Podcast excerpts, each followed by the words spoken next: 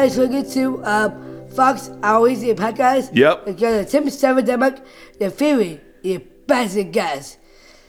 Is uh, is Is a guy. Bethany. Is a Bethany. Bethany Shea. Yeah, Be- Be- Bethany say. Hey, Nice. Hey, hey, Bethany, how you doing? Hey Bethany, how you doing? I'm doing great. How are you, Seth? I'm good. Oh, I'm Dude, so that glad was- to hear that. That was an amazing intro. That was like the full thing. Yeah. Like you hit everybody in the room Yep. except for you. Like who's who's the special guest today? Me. Yeah, that's right. So Seth Erwin, tell us tell us a little bit about school today. Um, it's, our school is good. It was good. Okay, what'd you do? Recess. We had recess. Yeah. We have Mac. you had the Mac, which is after school care. We Yeah, have youth. and you had Doritos. Yes, your face was orange on the picking you up. Yep, you got it. Yep. And, and a good day. It was a good day. Yeah. Were you a good listener today? Yes. Oh my goodness. Um. oh, hey Tim. Hey, what? Hey Dad, crazy with his song. Hit that congratulations song, which is Seth. Gotcha. Seth's song. I'm on it. Sharon, please.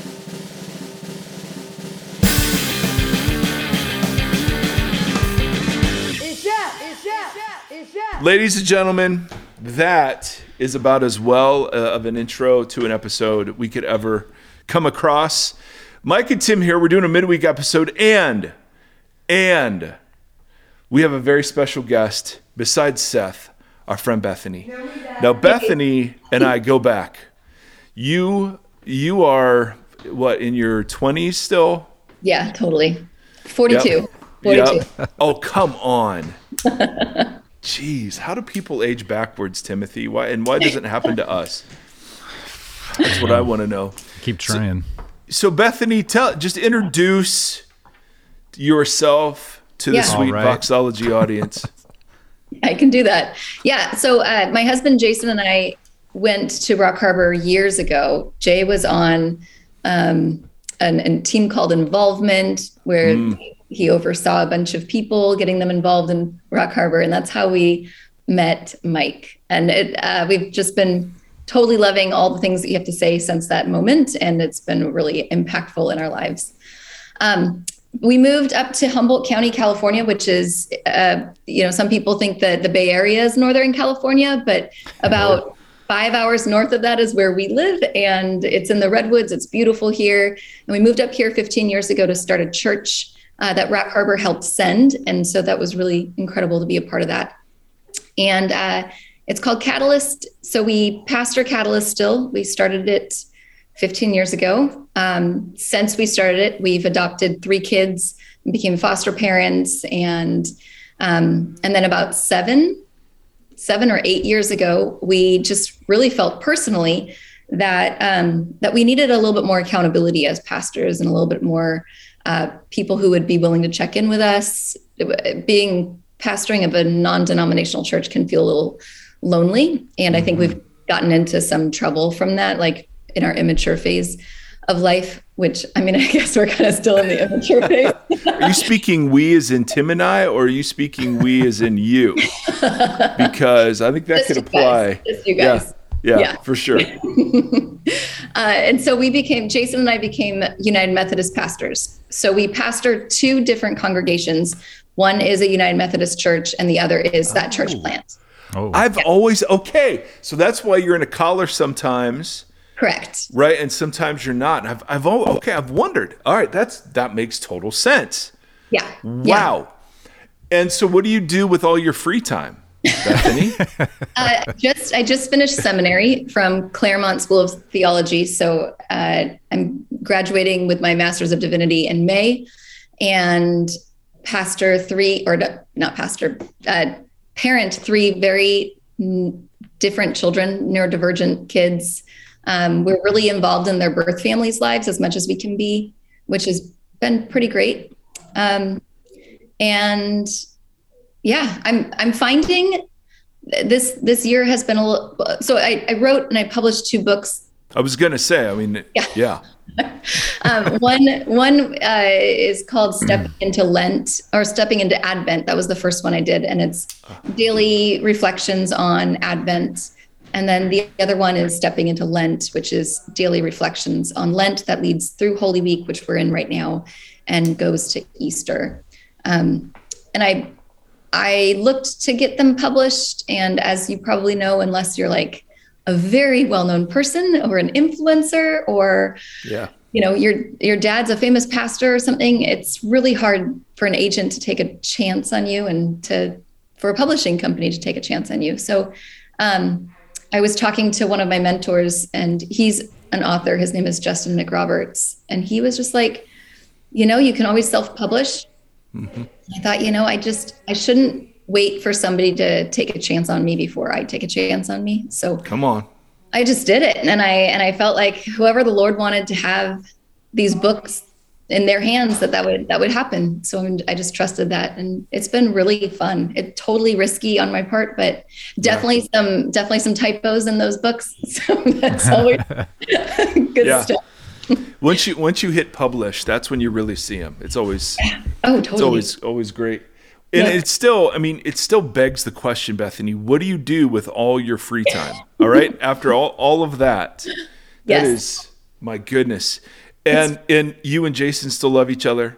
we still love each other. We've been married 21 years, and Boom. just um yeah we, we we not only love each other we really like each other. We we like spending time together.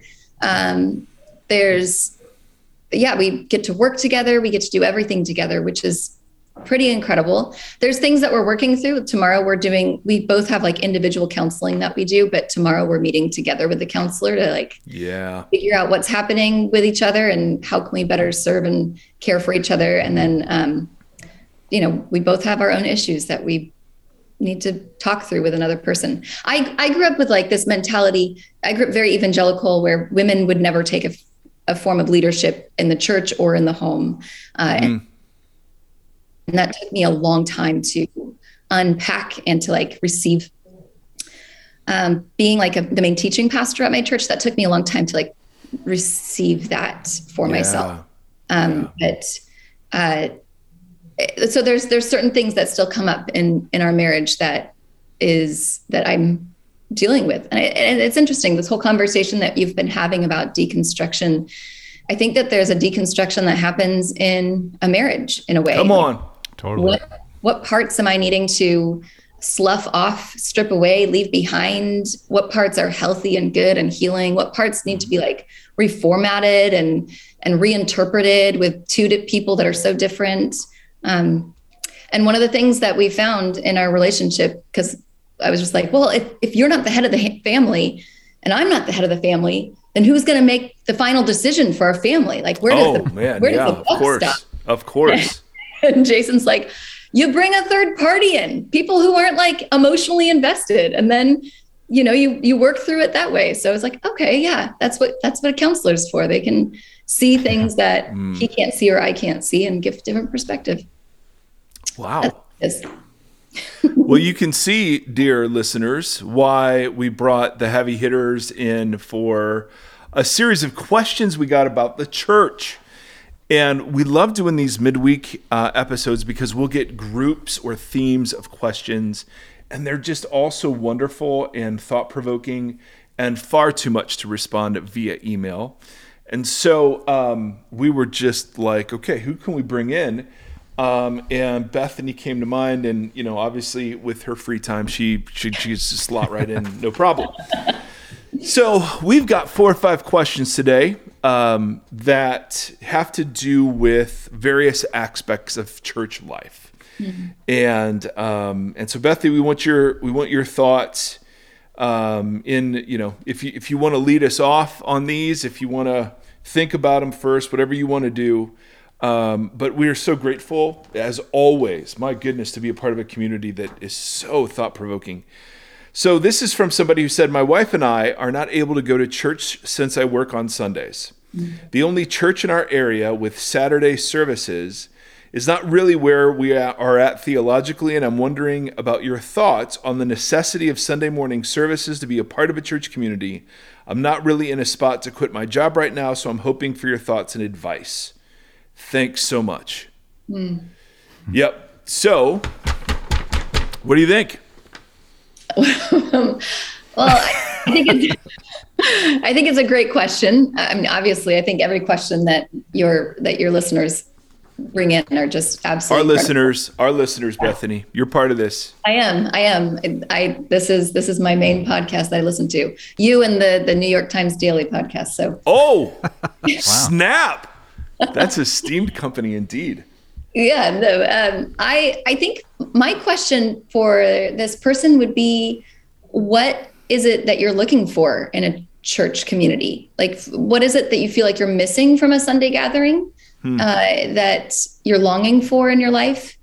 Um, right now, if you're working on a Sunday morning and there's really no other option for a, a church community, I'm just kind of curious what would fill that void if there is one. And um, yeah, and, and what are I guess my other question is, uh, you know, what what are you doing that already fills that area of your life? so I, I know a lot of people talk about house churches or what is it that they hope the church would be for them. Um, so how how are you able to invite people into your home? How are you um, able to share meals and break bread with people during the week? Uh, and then you know, and, and the whole idea of like a church needing to be on a Sunday morning, I know is Right. always the question that people, Yes. is there Yes, a it only counts. It only Yeah. counts if it's Sunday morning, Bethany. I think that's in the Bible. It's totally in the Bible, yeah, for sure, for sure. Stafford, I know you got thoughts about this, buddy. Well, this is like the question of the last two years as we all t- hit a huge pause button on church was like, well, you know, you hope you, I think we've talked about it a bunch that you'd hope that people were being really intentional with the thought process about it. This could have been, it was a very apocalyptic time for the church. Could have also been a great time of learning and growing and listening and et cetera, et cetera. Um, I, we've been wrestling with that here quite a bit trying to figure out what is the point of church? Why should I be at church? What is the necessity of church? What role does church play? And we have a group of people that we've been meeting with. But I was with Gombis. I was talking to Gombis this week, and I was like, "Hey, listen. There's no listen. You don't have to name drop.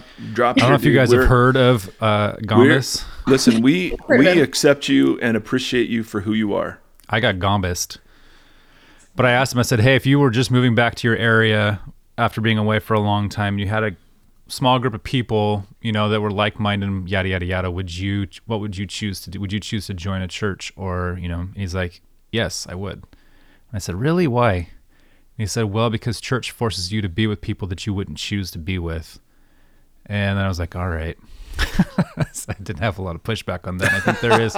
He's like, I've been a part of things that you're talking about with like-minded people, and they often fall apart um, because expectations are never met in the way that you think they're going to be met, et cetera, et cetera. But I think he's very right that um, I need to be a part of a congregation or a group of people that I wouldn't necessarily choose because that's the flavor of humanity. So I have to rethink what that looks like in my town. Um, but I think it's, I'm leaning towards that being, after all this whining and ranting for the last couple of years, I'm leaning towards joining something. There's a little, there's a little Episcopal church down the street that I might go join. Nice. Nice. You're just a boy standing in front of a church, That's right. asking asking to be received and blessed. You had me at hello. you like there i think bethany i like i like the tack you were taking in terms of you know what's the sunday morning church thing what's that association because church can mean a whole bunch of things so i would i would be curious if church so i would want to distinguish uh, between church the organization and institution and church the corporate reality of the kingdom of god Right. and right. so one is not necessary um, to experience the other. But the reason I like having a community is not only what Tim was saying in terms of being around people that aren't like us, but I really enjoy being reminded that my salvation is corporate and that my discipleship is corporate. And so, corporate expressions of my devotion, um, I I've learned to particularly value because ev- everything else is solo, right? Um, and and as we've been talking about and exploring forever, the predominant expressions of our faith are individual. And so to have so so whether it's Sunday or not, whether it's as you say breaking bread together in homes, I mean none of that none, none of these questions would have been asked by the early church who met together any chance they could.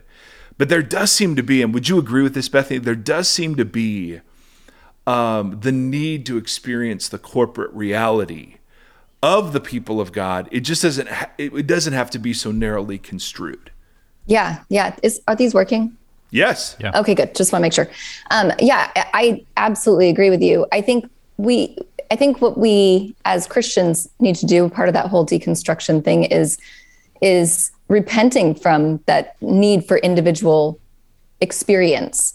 Uh, how many times do people walk into a church and they think, well, that didn't feed me, or I wasn't, or my, my feelings weren't validated, or I didn't feel like something was met for me. I didn't like the service. Mm-hmm. And and and also we come into a church building oftentimes and we and we're like, how long is the service going to take? I need to get somewhere after this. How much longer is this person going to preach? There's like a countdown clock in the back of the church building that says you can't sing longer than this many times through the song. Um, and I and I think that what we're called to be is well. Th- th- there was this woman who came to my friend's church, and she was from another country, and uh, and she was asking my friend what she she wanted to know like about the church, and she, but she didn't ask things like how long is the service or what should I wear mm-hmm. or what should I expect? What is what usually happens? The thing that she asked was, how long do we get to be here to worship today? So it was almost like the sense of saying, this experience that I have with people I do not know and people that I do know, people who are very much unlike me, uh, is the most important experience of my week. And I will do anything to stay as long as I can in a space like this because something radical is happening that doesn't look like anything else in this world. There's nothing else that looks like a church community broken and poured out. There just isn't. Well, that, yeah, that's so interesting because in that understanding, and this is worth chewing on, but church is a set of social relationships, social, p- political, and economic relationships that through I don't I don't know prior agreement I guess we all align towards um, witnessing and embodying the values of the kingdom. But that mm. that would be interesting. So, and and, and obviously because you could stay home and listen to great teaching, right? You don't right don't go evaluate a church on its teaching unless it's horrible teaching. But if it's average, who cares? You can go get teaching for whatever. Or same with worship, right? You can listen to whoever you want to. But there's an embodiedness to the Jesus thing that is communal and is unescapable yeah. um, for those of us who want to live out its fullness. So I think that's I think that's great. What so let's say uh, for both of you, let's say we're in this same scenario. Nothing's working on Saturday night hmm. and I'm working on Sunday morning, um, what are things I can do to at least until I find a community? Uh, what are things that I can do to participate at least in the you know the communal and symbolic nature of the church community? Hmm. I guess I, I would say.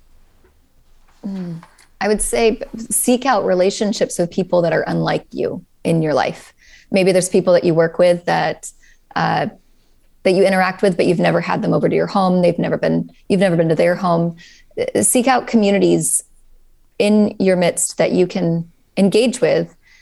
Uh, and invite people into I, I, mean you don't have to start a house church or anything like that necessarily but just engage in relationships outside of the normal structures of your day-to-day life um, that's something that is that will transform your understanding of the world and understanding of God and even the understanding of yourself. I'm sure there's better ideas out there though, besides a Sunday service. yeah. Tim, what? Yeah, you you guys have been doing something along those lines. We talked about it a bit. Well, those things are hard for me because I am such an introvert. I have to push mm. against every muscle. I think what Bethany, what you just said, is absolutely right. I find it very difficult for myself.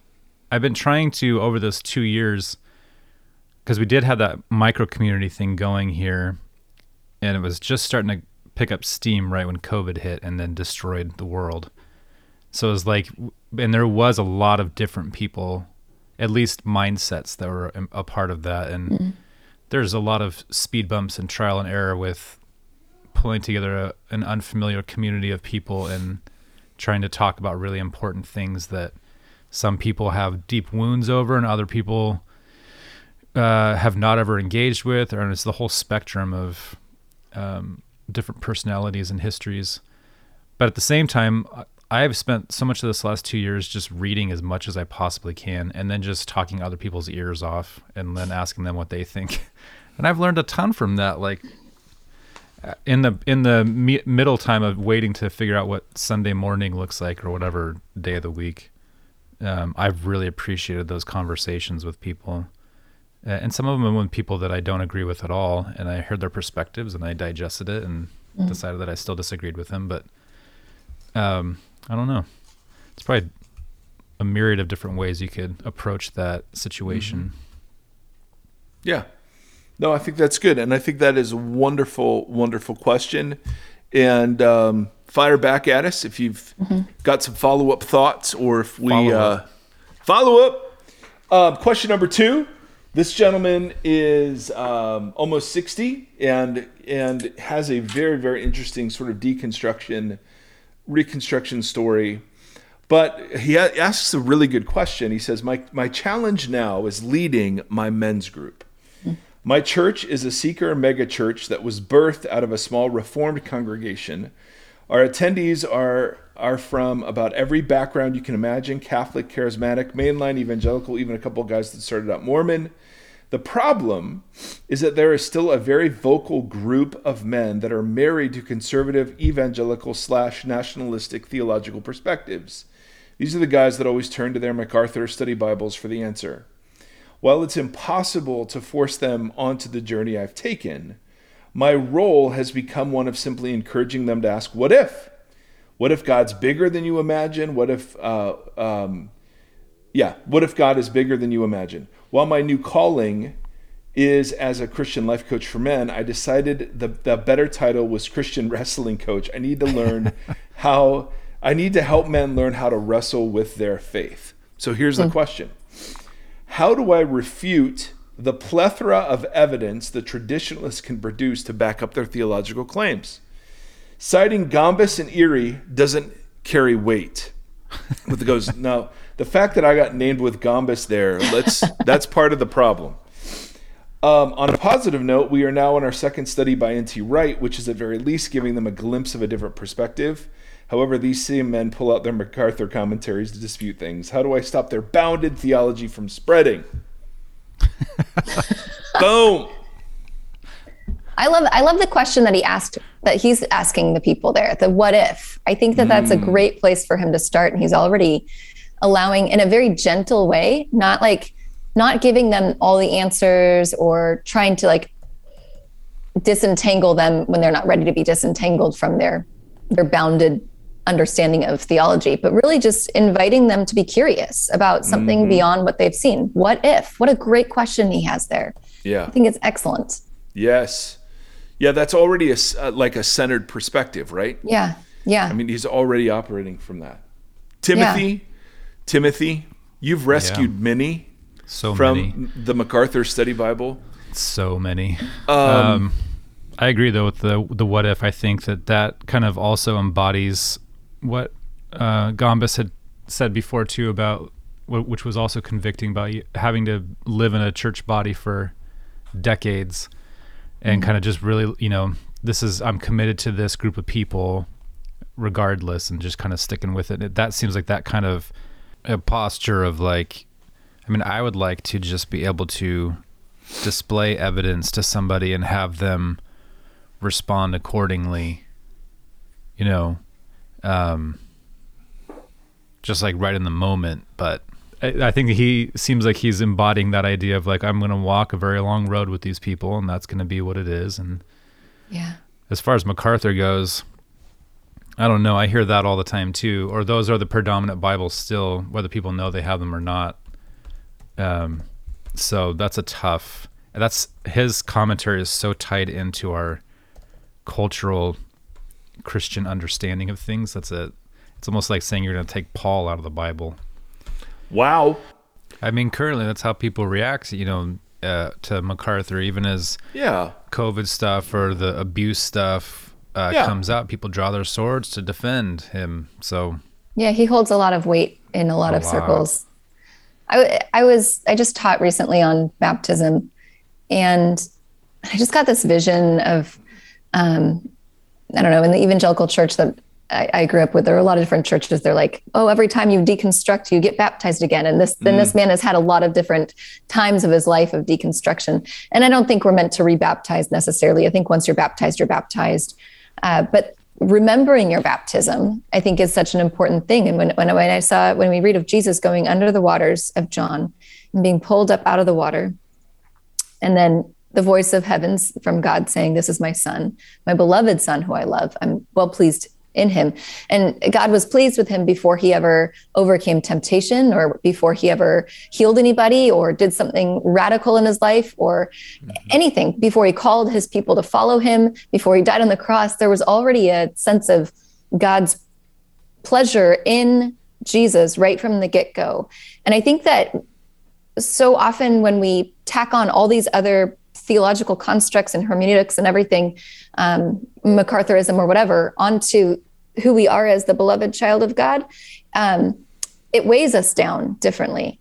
And it, maybe for this man, what he could do is invite people to remember their baptism. When you come up out of the water and you've got like seaweed strapped all over you of like predestination or you know mm-hmm. women in ministry or whatever it is kind of weighing you down it's like remembering your baptism is just saying i don't need this on me right now. I don't this mm-hmm. isn't this doesn't belong on me. And you're kind of taking off these pieces of filth that came up with you that wasn't meant to be with you in the first place. It's a stripping away and being grounded in your belovedness first and foremost before we call to mind all these other theologians that we are trying to stake our faith in um, being grounded in the truth of who we are that's great. I really like that. And and that's the only way to be centered with people who aren't.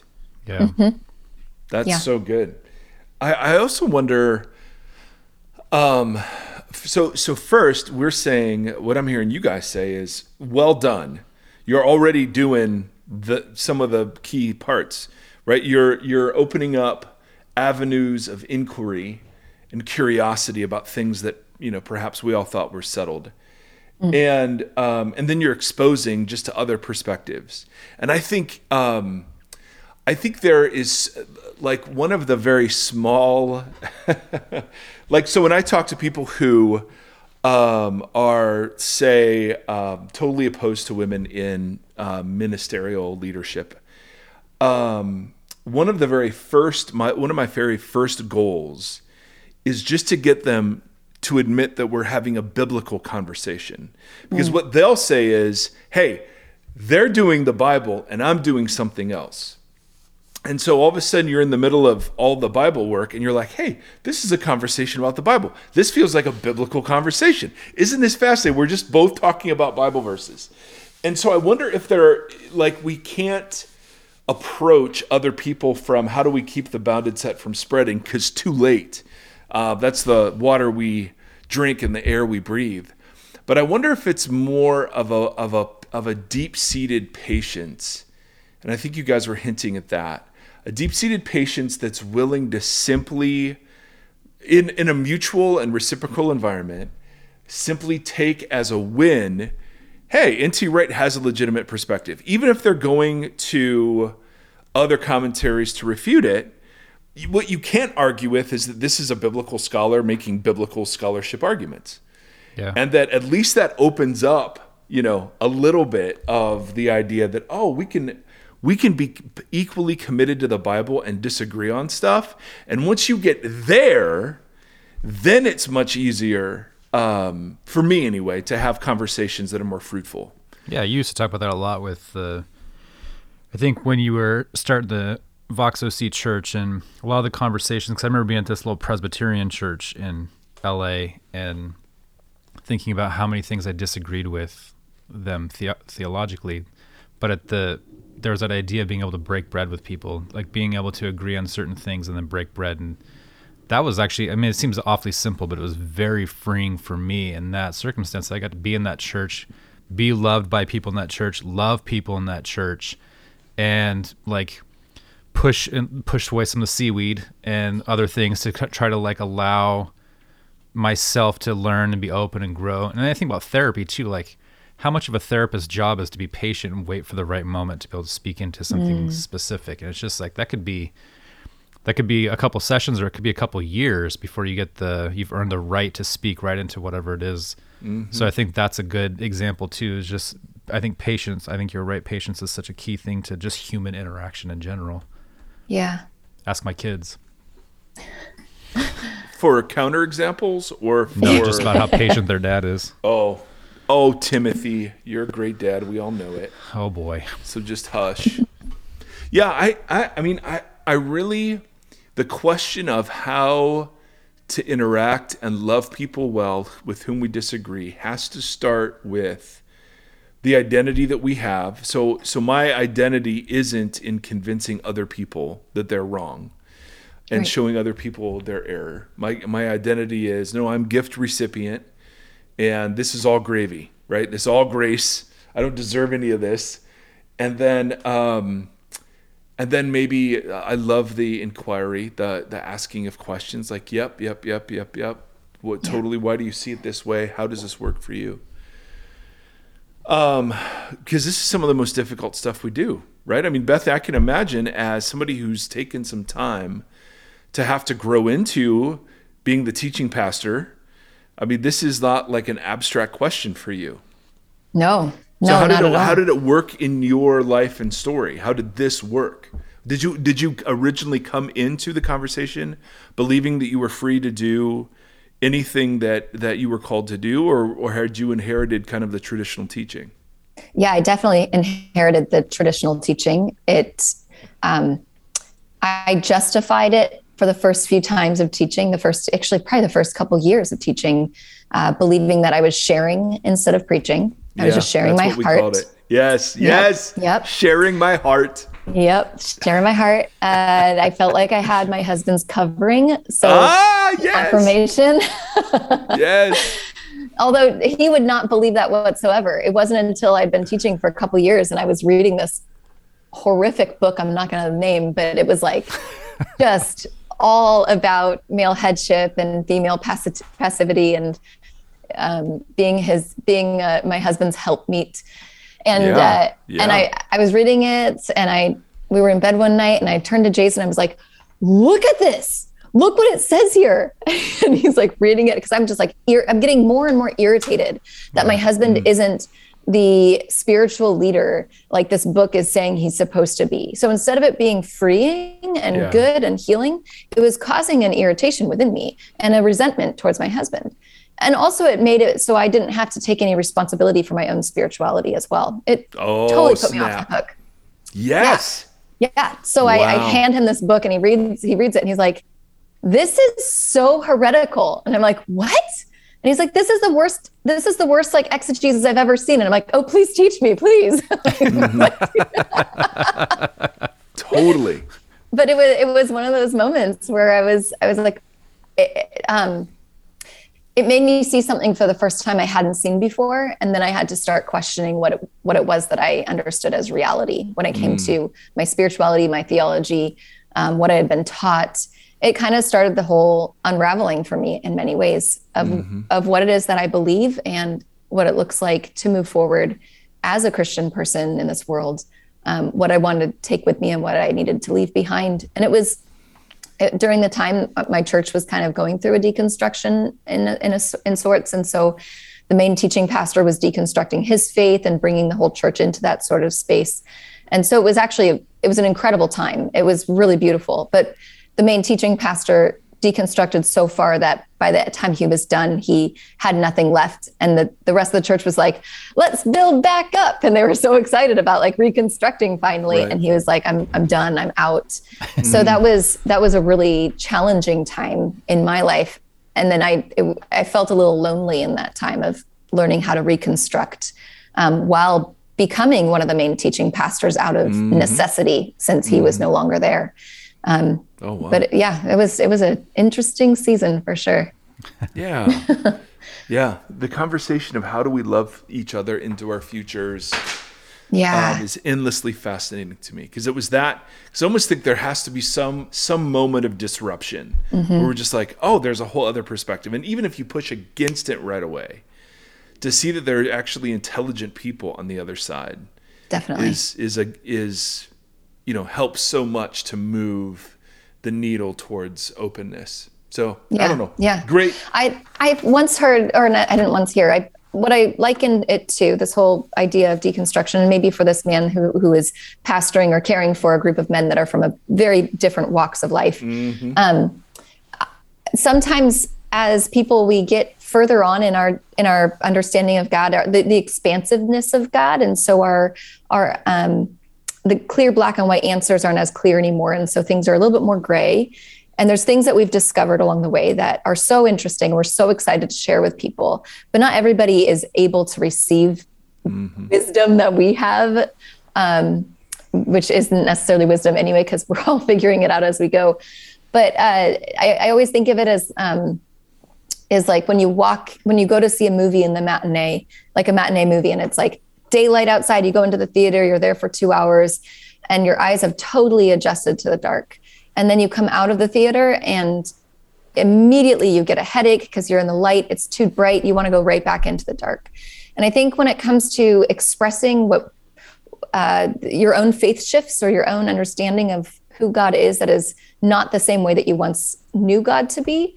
Um, when we express that to people that aren't quite ready to step into that much light at once, it can cause them to get that headache and want to pull back and try to avoid and actually get angry that that we're disrupting their experience of life so much. So it's really we're meant to just bring little bits and pieces to people who are ready instead of slamming them over the head with something that we're discovering that they might not quite be ready to receive. Yeah, no, that's really good. That's a very anti-evangelical model with just how like with when you think about revival movements or like what what were the big events called? Evangel- evangelizing people or Yeah, just kind of like the big Billy Graham thing, Billy the Graham Passion Crusades, the things, or the um, all those different conferences that popped up in the '90s. DCLA.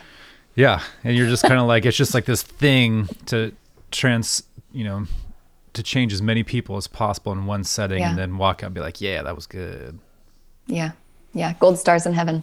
Yeah. Although one time about. Carmen performed at one of those things, and he brought out all the pu- like full body costumes for like Satan bites the dust. Do you guys remember Carmen? Totally. The So Champion is one of the greatest songs ever. I'm sorry. um, all right, Bethany, this is going to be right up your alley. Okay. This next one. So there's a lot of backstory that this individual gets into, and it is heartbreaking, and there's lots of shame and hurt and pain and guilt and and all kind of things, which really sets up the question: How do I get past the feeling of being unworthy to approach God? Theologically, I know that Jesus' death um, defeated the cosmic forces of sin and death, and I am made righteous in him. That I was adopted and loved as God's son, even though I don't have any children of my own. I, I have an idea of what that love means. Mm-hmm. And yet, none of that knowledge matters. I'm so bleeping jealous of those people who have felt God's love and presence in their life. I lives I never have, which is another point of shame. Mm. I just feel so alone and abandoned. People tell me that God has promised me great things. Recently, I heard someone along the lines of God will never drop you if you love and pursue Him. Barf, barf. We'll talk about that one um, when when uh, where I am, my mind immediately thinks, so what does that mean? I'm not pursuing God since I have been dropped, and then it all spirals down further. What can I do? What can I read? Is there any way out of the hole I dug for myself? So we started with ba- the idea of baptism, right? Yeah. There there is Yeah. an identity that is symbolically enacted, but points to a legit reality. Yeah. But how else would you? How else would you guys? Because you are you're both the pastors here. Um, I know you are too.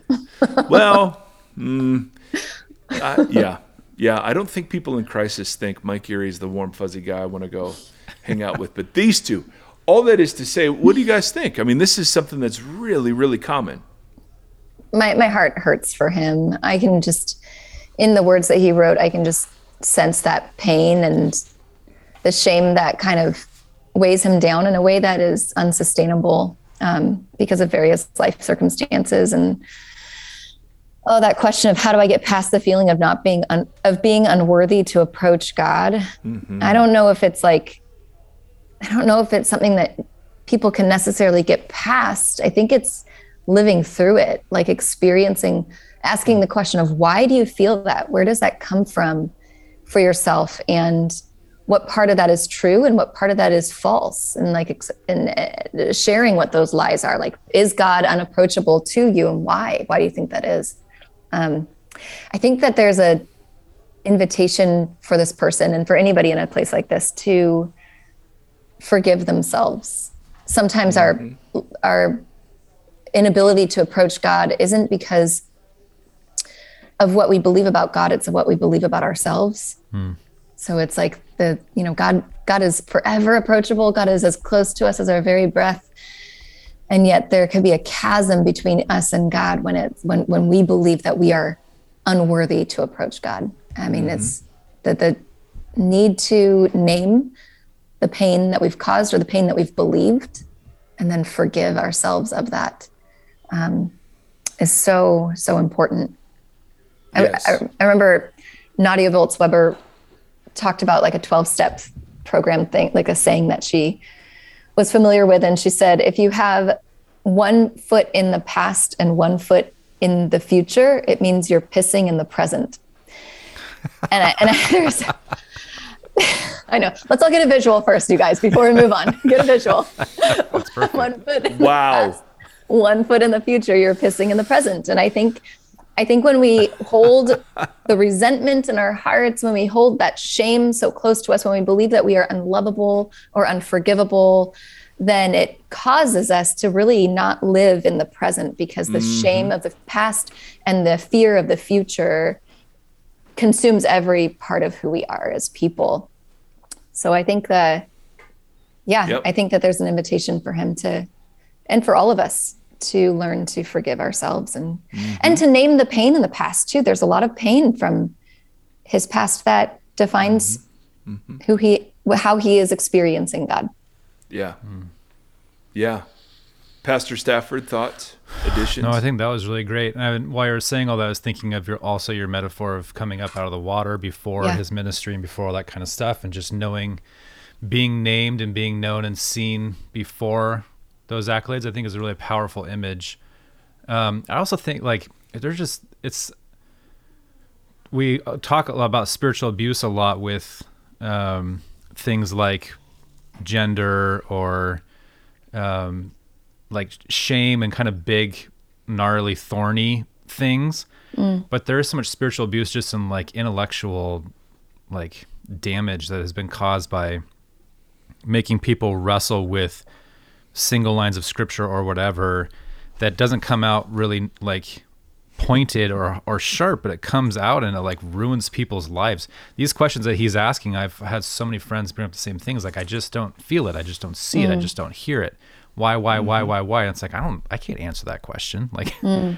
but I think that there is so much in there is so much in being present, and there's so much in being. And this is again coming from the super introvert, finding a community of people that can dispel those things about you. Like as you think that or feel that about yourself, having people that can speak truth and to be like, no, that is not it. And then being like, oh, and let let that be let that be the the normal that kind of like brings you healing or, or even if it just gives you the ability or Mike, you use the example of the matrix. Pu- pulling above the clouds and, the, mm. and being in the sunlight for a second. I think about too coming out of the water when you're swimming and kind of taking that breath of air. Mm. Sometimes you need people that can help you be buoyant enough to, to breathe clearly enough to clear your head before you go back under the water again. So I think community could be a big piece of that mm-hmm. puzzle. Mm-hmm. Man, I so agree with that. Uh, mentor of mine would would often say, "We are hurt in community and we are healed in community. Mm. Like mm-hmm. it's not not negotiable." I wanna I wanna beat up a little bit on this. God will never drop you if you love and pursue Him, because Right. the entire Bible would argue with that statement, Absolutely. right? Yes. I mean, hey, hey, Moses, you're going to be the deliverer, but you're never going to see the promised land. Yeah. Hey, Jeremiah, you're going to be a prophet to the nations. And then by 20 chapters into your book, you're going to be like, you seduced me and you manipulated me, and I cursed the day I was born. hey, Mary, you're going to be mother of Messiah, but a sword is going to pierce your own soul mm. too. Right? Hey, Paul, this is going to be awesome, right? You're going to be an ambassador to the Gentiles. Sure and um, you're going to be executed. I mean, you, you're like, what? What a dumb ass, horrible way to shame people. I mean, uh, we just have to outlaw cliches. I've never even heard this. God will never drop you. What are you talking about? What are you talking about? So, so kind listener, just take that, take that line write it down and then write bullshit over it in large black letters and then throw it away. Yes. So that's that's a spiritual discipline. The second thing and man, we all know this. Like sh- shame is my predominant emotion. And I'm just learning as a middle-aged dude, I'm just learning how ingrained. I mean that that is an operating system that no Yeah. religious cliche can touch, only reinforce. And hmm. no religious cl- cliche can free me from it, but religious cl- cliches can reinforce it. Yep. Uh, because my whole life is spent filtering those messages in that reinforce the idea that I need a false self. Um, uh, because my true self's embarrassing. And so, man, if, dear listener, th- this is years and this is counseling and spiritual direction and a community of people who love you in your badness. So often, and this was a huge, huge thing that I never had any idea about. So often, as parents, we parent our kids only in their goodness. Um, hey, when they're good, we praise them. When we're bad, we punish, shame, guilt, whatever. Um, and then and then there was a guy named John Coe, who works at Biola, who just one day said, "Yeah, God, you know, God, to confess your sin doesn't mean to just say, "Hey, God, I'm sorry," but it means to sit in the weeds of it and to just sit and not run from it, not promise your way out of it, not excuse your way out of it, not I'm going to try harder your way out of it. Like just sit in in your badness. Mm. And there are all kinds of disciplines about how to do that, whether it's journaling, whether it's like I had, I mean, and I know some of this sounds so whack, and believe me, I'm not, I'm a, I'm a very in my head kind of guy, and that's why this was so powerful. But somebody had me pray over pictures of myself as I was growing up. So every school picture, I found all these old pictures of me Wow. um, and I would pray over the the boy that was found in those images. And I thought this is this might be the dumbest thing I've ever heard in my entire life. But because I trusted the person, I did it. And all of a sudden, all those bits and pieces from spiritual direction to counseling to a community sort of begin to chip away at the inherited identity and give you because there's no i mean literally there's no way to talk you out of this. You have to be loved out of this in Yeah. your badness. So there has to be places whether you pay them or not where you're completely naked emotionally mm. And and man that is the hardest most brutal work. It could be a 12 step group. It could be anything. It could be a best friend. I would prefer someone who's trained a little bit in seeing patterns and so on. But it could be somebody who simply receives you in your worst um, and asks great questions. And slowly over the period of t- i mean so much time your inherited identity will begin just to not be so prevalent anymore and Yeah. you'll begin to realize there is a new filter through which you can filter the world Yeah. you know and when you're there then the dumb cliche stuff that people told you about how much god loves you can actually get in because there's a different opening that's been carved in the narrative that you've built around yourself Gosh, that's so powerful. Well i have friends who struggle with this that's all that's all this is I, I remember reading in in uh, Blue Like Jazz, Don Miller wrote that we learn that we are lovable or unlovable from other people, and that that practice that you did, Mike, is so powerful. Like you showed yourself, your younger self, that your younger self was lovable. by worth by being worthy of praying over that self mm. and that's that's i mean how do we receive love from god or love from others if we can't even learn to love ourselves and i'm not saying like oh self-love is like getting a pedicure or something like that that's not that's not what i'm saying like actually loving yourself means loving every generation of who you are every part of who you are speaking truth into your adolescent self and the areas that you believe that you were unworthy of love and belonging at that point. Yeah, that's huge. Mm. So much of what this person wrote in, I think, has to do with the sense of connection. Like we are, mm-hmm. we are created to connect with each other, to feel like we belong to each other, and to belong with God. And part of that comes from feeling safe. And there is um, there's certain areas of our lives as our younger selves that did not feel safe and so we didn't connect we didn't belong we didn't um, we didn't bond or attach to certain people but we bonded and attached to certain ideals um, and and some of the times it, it means that we have to go back to that younger self validate and care for and love that younger self so that way we can disattach from distach dis what's the word detach from the things that are that- yeah. Full of yuckiness, sin, gross stuff in our past. Yeah. Yeah. yeah I, I, was not at all game for that. Mm. Um, because I've always thought, you know, man, we're so the moral therapeutic deism idea from the early uh, 20th 21st century in the 2000s early 2000s guy named Houston Smith and I forget his co-author's name surveyed a generation and that was the that was the name of the deity that they came to believe in. Moral, in that the, the deity wanted you to be good and punish bad. Therapeutic, in the sense that the deity was all about your individual fulfillment. And deist, in the sense that the, the, the deity wasn't super involved in real life. And I've always had that caricature of um, some aspects of therapy. It's like, you know, of course I need to love my inner child. I mean, I'm just the total dude that's being dumb. Um, but man, I found so much power in some of those exercises that I was like, wow, there really was a disintegration between uh, me and other parts of me. And so I speak for those of us who are like, nah, but I don't know. That was really powerful. And so you, when I was reading your question, that that suffocating, that drowning that mm. I read into your question, man, I know what that feels like. Yeah. You know? So, anywho. Can I can I just speak really quick also about the the other question he had about not feeling God's presence or not feeling the emotional yes.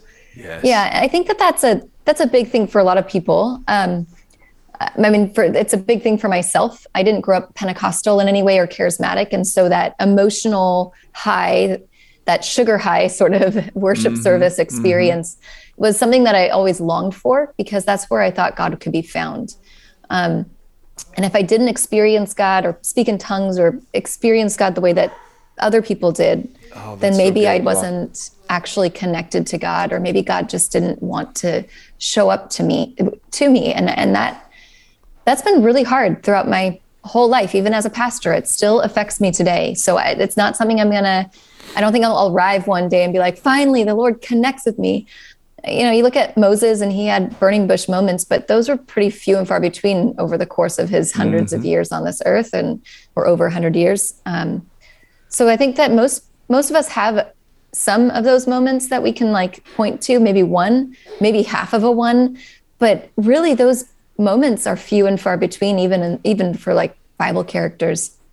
And I think totally. of like that what was it? Elijah who was being chased by jezebel and he's like he's trying to get away and he's searching for god. He's totally worn out. He has nothing left. He has no strength left in his body. And and he ends up in this area and he's like i just want to die. There's no point to my life. And he and, and an angel bakes him a cake and feeds him this cake and he takes a nap and he has this jar of water and after he's like napped and ate and had some water.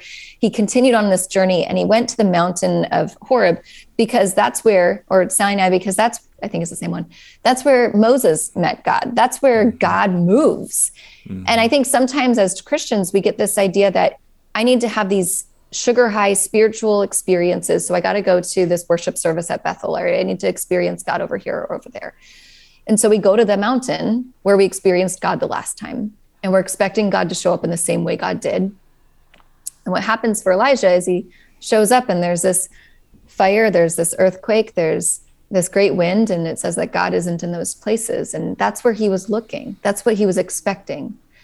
And then God was in the still small voice. And I think for a lot of us, we're like, frick, I will take that still small voice. I need anything. Yeah. Mm-hmm. But I think sometimes, uh, at least for myself, I am looking for God in a place where God can't isn't isn't wanting to show up in the way that I'm wanting God to show up. Mm. Like I uh, like it almost my idolatrous version of how God is supposed to move in my life is over here and Yeah. God's like moving over here and I can't see it because I need God to show up this way. Mm. So I wonder and for myself and I know for other people like I wonder if there's other ways that God is showing up in your life through the eye contact of a stranger, through um, the best meal of your life being a divine experience, or um, you know, walking through the woods. I think, I think God just God's always with us, and sometimes it's really hard to see because we're looking for God elsewhere. Yeah, you guys can shoot this down quickly because you're smarter than I am. But I often struggle with That's the- so dumb. The, the detachment or the separation of intellectual, the intellectual side of all of this, and then just the mystery, wonder, whatever side of it. And it's like we inhabit one or or I. I'll just say I. I inhabit one or the other. Um, largely the intellectual, and then I will look to the mystery and the wonder, but only to if I can justify it through the intellectual and then I'll mm. have a, a chasm that I will fall into continually. And I wonder if there's just some kind of way to tie those two together in a really constructive way that this is God is so mysterious continually through everything. So that seems to be a key mode of operation. That there is a lot of mystery and wonder in mm. provoking things in people, but we are intellectual beings we process, we rationalize, we wrestle intellectually, we prove and disprove intellectually. The marriage of those two things to me seems like there must be some divine way of putting those Legos together that fits and builds something that is a more constructive way of moving through life rather than just trying to disassociate those two or wonder at one of them from across. Does that make sense? Like, mm-hmm. Trying to find that balance rather than trying to always fight the the differences of the two places of sitting. I don't know. Mm-hmm. I don't have a question. I'm just talking out loud. Perfect. this is a podcast of people who process out loud, so it's often You are Short- beloved. short you are beloved, Tim. you are beloved. You don't have to name drop. We love you just as you are. I was talking to Gombus last week though, and Yes, exactly. Um, all right. Well, I tell you what, we're over an hour. Or, yeah, we're almost an hour. So why don't we wrap it? Even though we've got we've got some more. I, it's always a sign of good conversation when you open your mouth and then you look up and it's an hour later. And so maybe that doesn't make for great listening, but it makes for great talking. So um, Bethany, thanks. Thank this you. is so fun. Where do where do people find you online? If they want to listen to your sermons, where do they go? Uh, you can um, find us on YouTube.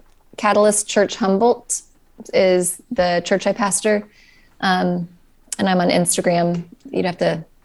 My my last name is spelt really weird, so it's Bethany. That's awesome. Yeah, Bethany.Nass, N A S S dot Shea, which is C S E H. Like it sounds. C S E H, just Yeah. like it sounds. yeah, absolutely.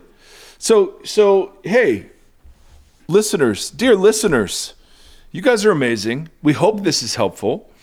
Um, we just want to we we just want to honor your questions, and we're so grateful that you trust us with your stories and stuff like this. And so the goal isn't, you know, we don't come at this thinking, oh boy, they're, you know, we've got the great answers. Um, we come at this just saying, hey, we want to be witness to um, the stories that we're all kind of walking in together. And man, there are some, you know, super painful backgrounds. And so we just are so um, grateful for the opportunity to help wrestle together and at least hear and see what it is that you're walking through. So, hey, Seth, come here. You know what time it is, bro. What? You got to close this out. Yeah. We're going to wrap it up. Yep. Okay, go ahead, grab the thing. All right, come here, come close. All right, now, Seth Thomas, what do you want to say to everybody? Thank you. Okay, that's an excellent way to start. What else do you want to say? We're going to say goodbye to them here in a second. Um, big scientist. Big shout out, that's Bethany. About me. Yeah. and Hi, big, Seth. big shout out to who? And it, seven on the beard. Tim Stafford on the beard. That's Daddy exactly Mike. right. And Daddy Mike without the Uh, beard. guys, uh, thanks for watching. Um, Thanks for watching. oh, Oh, do it. let's see up up here for Vox podcast and for uh, with Tim Tim Tim Stevens Star Fox podcast headquarters. Uh, should, Yep. I want that. Yeah, it's uh, it's a little plaque that uh, that commemorates the start of the podcast in 2015, and is representative that this is one branch of the Vox World headquarters. And the station we are the Fox RC podcast. Nice. See you soon. We are the Voxology Podcast. Boom. Well done. Until next time, friends. See ya.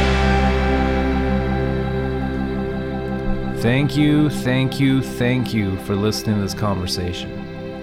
Voxology is a 501c3 nonprofit organization that is supported by listeners just like yourself.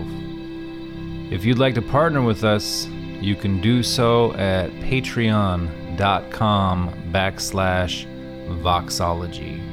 You can also join the community and hang out and chat with us on the socials. Facebook.com backslash voxology podcast and on instagram at voxology. Thank you thank you thank you for walking the long road with us